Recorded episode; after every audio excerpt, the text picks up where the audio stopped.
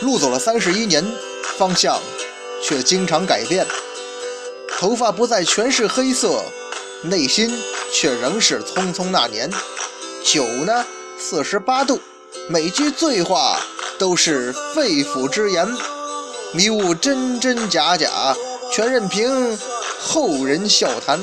历史上下千年，今日啊，也不过是明日的昨天。二零一六，生活虽然依旧苟且，但是你别忘了。生命呢，还有诗和远方，让咱们一起聊聊历史的迷雾吧。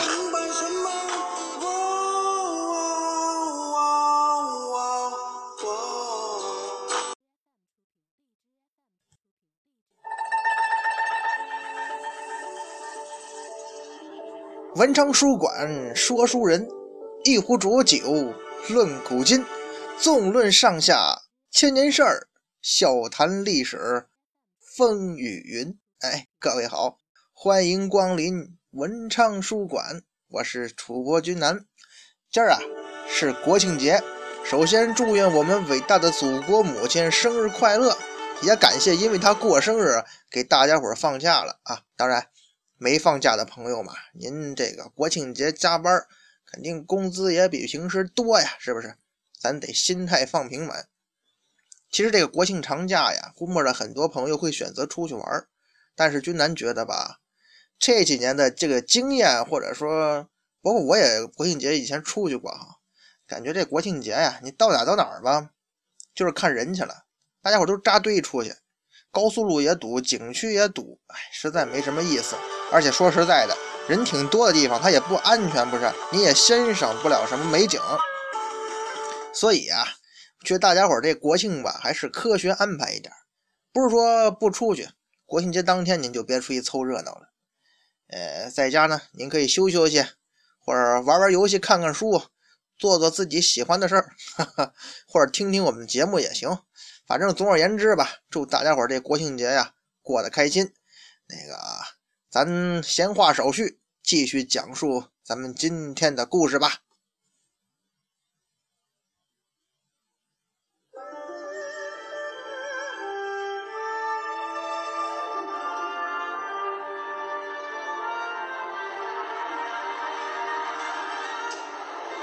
漫谈三国人物，今儿啊，咱们继续聊诸葛亮。上一回啊，用了整整一期的时间哈，这个详细的梳理了一下这个蜀刘备集团、蜀汉政权内部的几大派系，包括呢此消彼长，以及这个种种这个发展之后啊，实际上以诸葛亮为首的荆州派。在这个后期是属于一家独大的地位，因为在这个刘备称汉中王之后到伐吴之前，就是说这很短的时间里头啊，像这个法正啊、关羽啊、张飞啊、许靖、糜竺、黄忠这些人都相继死去了，这都是刘备集团这些中间人物啊，而马超呢，属于被排挤到权力核心之外的。这个原因咱们前面也分析过了，而像黄权和李严这样的呢，在这个时候又势力相对薄弱，所以就会剩下诸葛亮和他的荆州派一家独大。这个时候，刘备他还没死呢，对不对？他也不愿意自己手下有这么一派人一家独大的局面长期存在呀。所以刘备发动对东吴的这场战争啊，他的原因是多方面的。表面原因当然就是说为关羽报仇了，实际原因呢就是想灭东吴，扩张势力嘛。但是咱们前面也分析过，刘备伐东吴，他也并不是说非要把东吴灭了不可，他也是想争取这个。在发动战争之后获得利益最大化嘛？显然你想一把把东吴灭了，难度也是不小。反正，在刘备伐吴的各种原因当中啊，咱们也不能忽视一点儿，他呢肯定也想利用这场战争来削弱这个荆州派在自己集团内部的这个势力。为什么这么说呢？那是因为啊，刘备这场伐东吴的战争，他的人人事调动啊，非常的大异于往常，跟以前不太一样。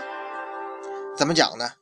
首先，作为刘备这个时候的大管家、主心骨，包括荆州派老大诸葛亮，他并没有随军。但是诸葛亮没随军，咱们可以理解为刘备让他镇守成都，可以这么理解哈。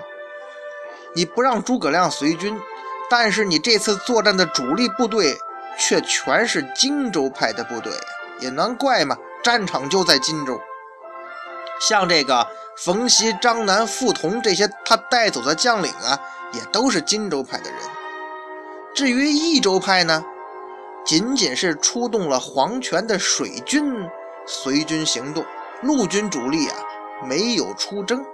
哎，刘备搞了这么一个布局，最终的结局呢？刘备没有创造奇迹，来了个大败亏输。恐怕到这个时候啊，身心俱疲的刘备也知道自己的功业大概就到此为止了。接下来，这位刘玄德思考的应该就是怎么能够让自己这接班人呢后人顺利接班。起码你要保持老刘家这个统治不动摇啊！咱们前面讲刘备的时候曾经说过，到这个时候啊，刘备知道这其实是一件挺困难的事儿，因为现在呢，你兵败之后已经很难改变诸葛亮一家独大的局面了。这个时候的诸葛亮其实和曹操、和曹丕，包括后来司马昭，他面临的政治形势是有点相相似的。关键就在于看诸葛亮这个人跟那几位相比，他的胆子和野心够不够大？如果诸葛亮他真的有那个野心和那个胆量来一个冒险一搏，那蜀汉这刘氏政权就岌岌可危了。所以这个时候，兵败的刘备选择了一个他不回成都了，他一直待在永安，也就是白帝城啊，一直到去世，他就没再回成都。他一直在思考和布局自己的身后事儿。从刘备七月份兵败到第二年四月驾崩，这中间大约有十个月的时间呢。这刘备居然再也没有踏进成都半步，他就直接没回去。咱们就要思考一个问题啊：为什么刘备他不回成都呢？其实啊，关于这个问题呀，有个很多种不同的说法，各家之言都有。比方有人说啊，那是刘备输了嘛，战仗一输，元气大伤，蜀汉就差点完了嘛，他就无颜见诸葛亮和那些大臣了。也有人说呀，不对，刘备留在永安是为了震慑东吴嘛。甚至有人说呀，刘备不回成都是因为啊，他觉得成都已经是诸葛亮的地盘了，回去也是受制于人。那。这么多种观点，到底谁说的对呢？这一点在正史里头肯定不会说呀。所以，不管这些观点对还是不对，都只是大家的猜测而已啊。咱们不妨设身处地的想一下，刘备作为皇帝，一辈子算是一个常败将军吧，他经常被人在后边追着跑啊。但是他从来都是失败之后重新振作。刘备这个人呢，那是心理素质极好的，他根本就不是项羽那种人，所以有人才说呀，刘备其实在性格上是最像刘邦的。咱得说，在屡屡败屡战这一点上，确实跟刘邦很像。在这个甭管说刘备这汉室宗亲，有人说是真假也好，起码在这一点上。他倒真像是有刘邦的基因，而且呢，这咱们前面也讲了嘛，并没有证据证明诸葛亮是反对伐吴的呀，只是《三国演义》中那么写呀，所以谈不上刘备什么没脸见诸葛亮这样的情况。这第二种说法吧，还真有那么点根据，《三国志·先主传》中曾经有这么一段记载呀，权就孙权呢。闻先主祝白帝甚惧，遣使请和。先主许之，遣太中大夫宗纬报命。就是说呀，孙权听说刘备赖在白帝不走，觉得他这是还不罢休啊，所以派人请和，有这么一个事儿。不过呢，那句话说“败军之将，何足言勇”啊。其实人家东吴啊，不敢继续深入蜀境追击的原因，不是诸葛亮的八阵图，而是因为曹魏那边已经有军事行动了，而且吴国这边已经请和了吗？即使如此，刘备你留在这个白帝，其实这个谓所谓的你既然已经呃请和了嘛，所以说暂时这战争打不起来，你留在白帝的意义不大。可即使如此，他还是没有回成都，就说不为了在这边打仗了，他也不回去。所以说呀，这第三种说法吧，貌似有那么一点道理哈，好像成都真的成了诸葛亮的地盘。其实啊。就算他诸葛亮没那个心，作为一名资深政治家，一辈子经历那么多风雨的刘备，他在这个敏感的时候，他也是不得不防，不是？刘备这样，那诸葛亮那边呢？诸葛亮这个人这么聪明，他自然知道老大这个时候的忌讳呀。所以诸葛亮的表现，那是一个小心翼翼啊。他做了一个举动，他不带一兵一卒，只身到永安白帝城啊见刘备。当然了，说这话吧，刘备这边其实也不能把他诸葛亮怎么样。你就是说，诸葛亮别说他就是没有反心哈，就算他有反心，刘备这个时候也是不敢贸然行动的。因为，你真要是在这个时候把诸葛亮杀了，那就真的是自毁江山了。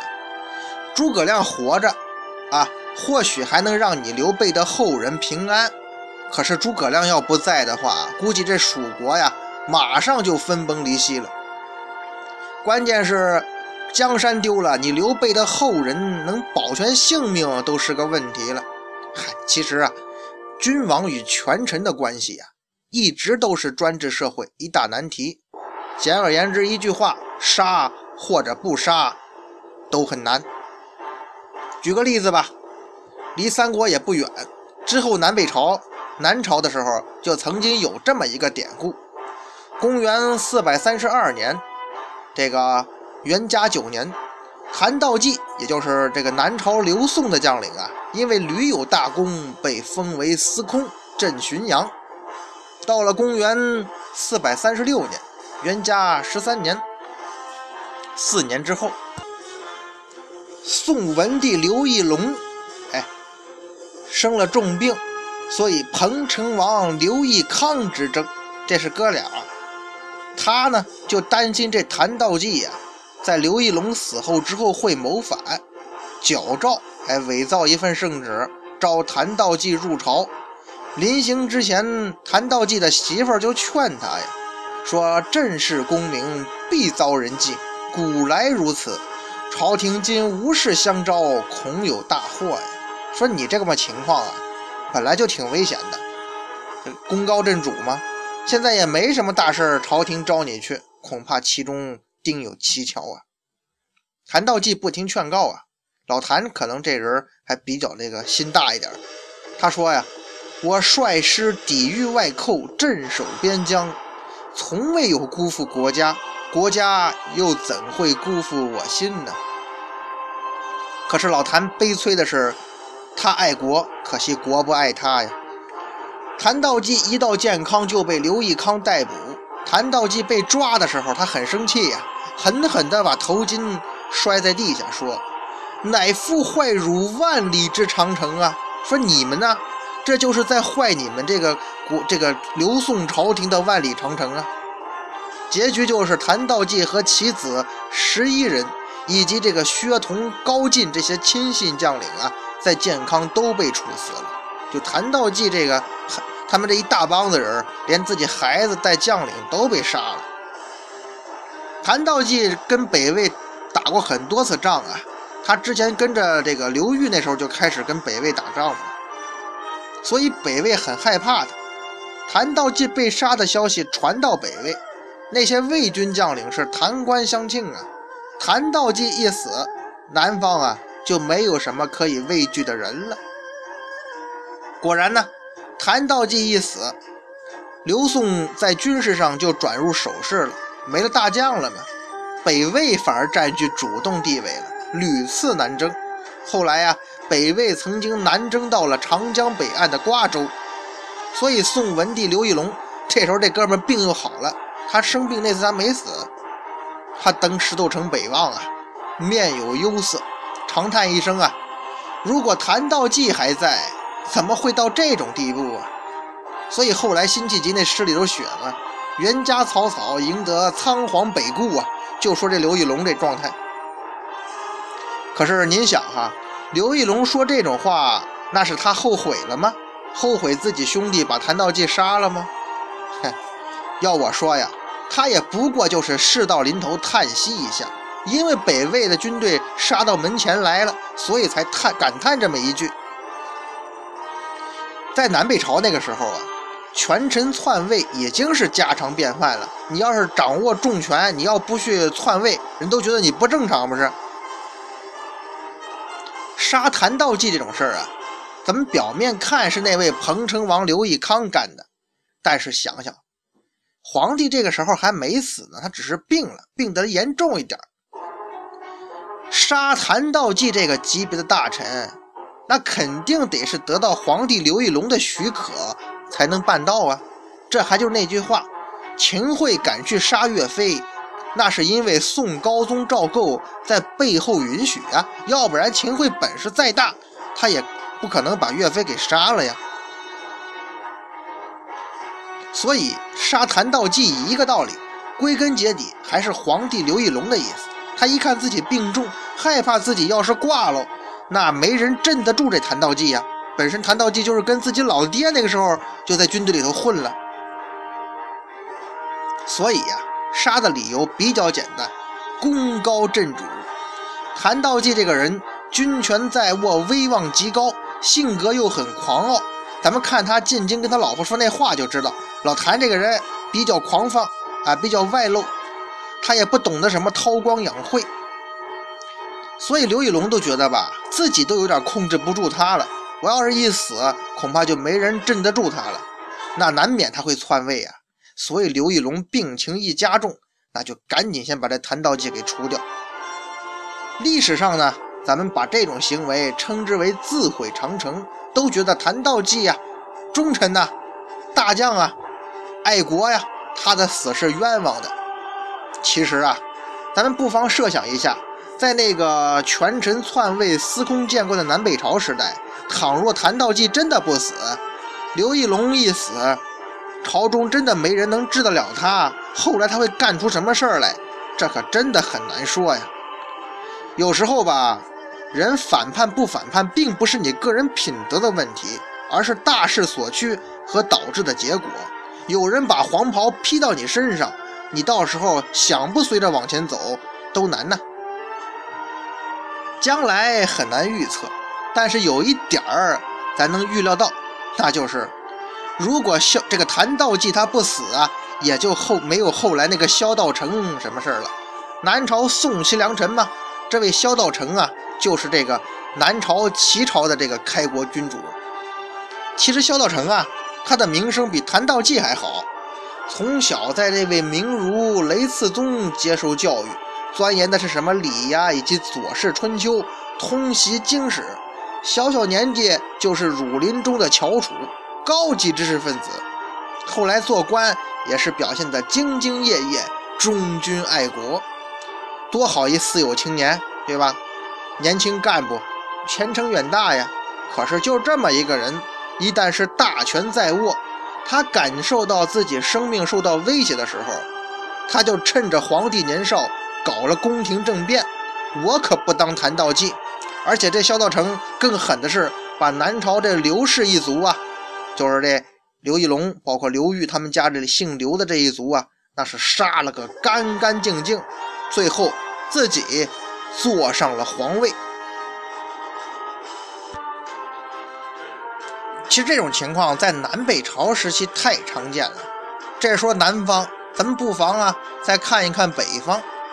公元三百三十二年正月十五，这个羯族建立的后赵的皇帝石勒呀，盛大的犒赏群臣，就跟自己手下这个徐光说呀：“朕可以跟古代哪一等的君主相比呀？”徐光一看正月十五老大这么问话，当然得拍马屁呀！哎呀，陛下的神武谋略超过汉高祖后代。哎，那没有人可以相比的。石勒这个人虽然喝酒，又是个羯族，但这个人啊，脑袋比较清醒。他笑着说：“嘿，你这是奉承我？人哪有不知道自己的呀？你这话说的呀，太过了。朕如果遇到汉高祖，那我就向他北面称臣，跟韩信、彭越这些人呢同列比肩。可是如果我遇上汉光武帝呢？”我就会跟他共同的逐鹿中原，到时候鹿死谁手，大丈夫行事嘛，应当光明磊落，如同日月之光，明亮洁白。终究不该仿效曹操和司马懿呀，欺凌他人的孤儿寡妇，靠不正当的手段夺取天下。石勒发表这么一番小演讲。群臣听了之后都叩头顿首，称呼万岁呀！一块过那个元宵节吗？哎，这里头这位石勒为什么要提曹操和司马懿呢？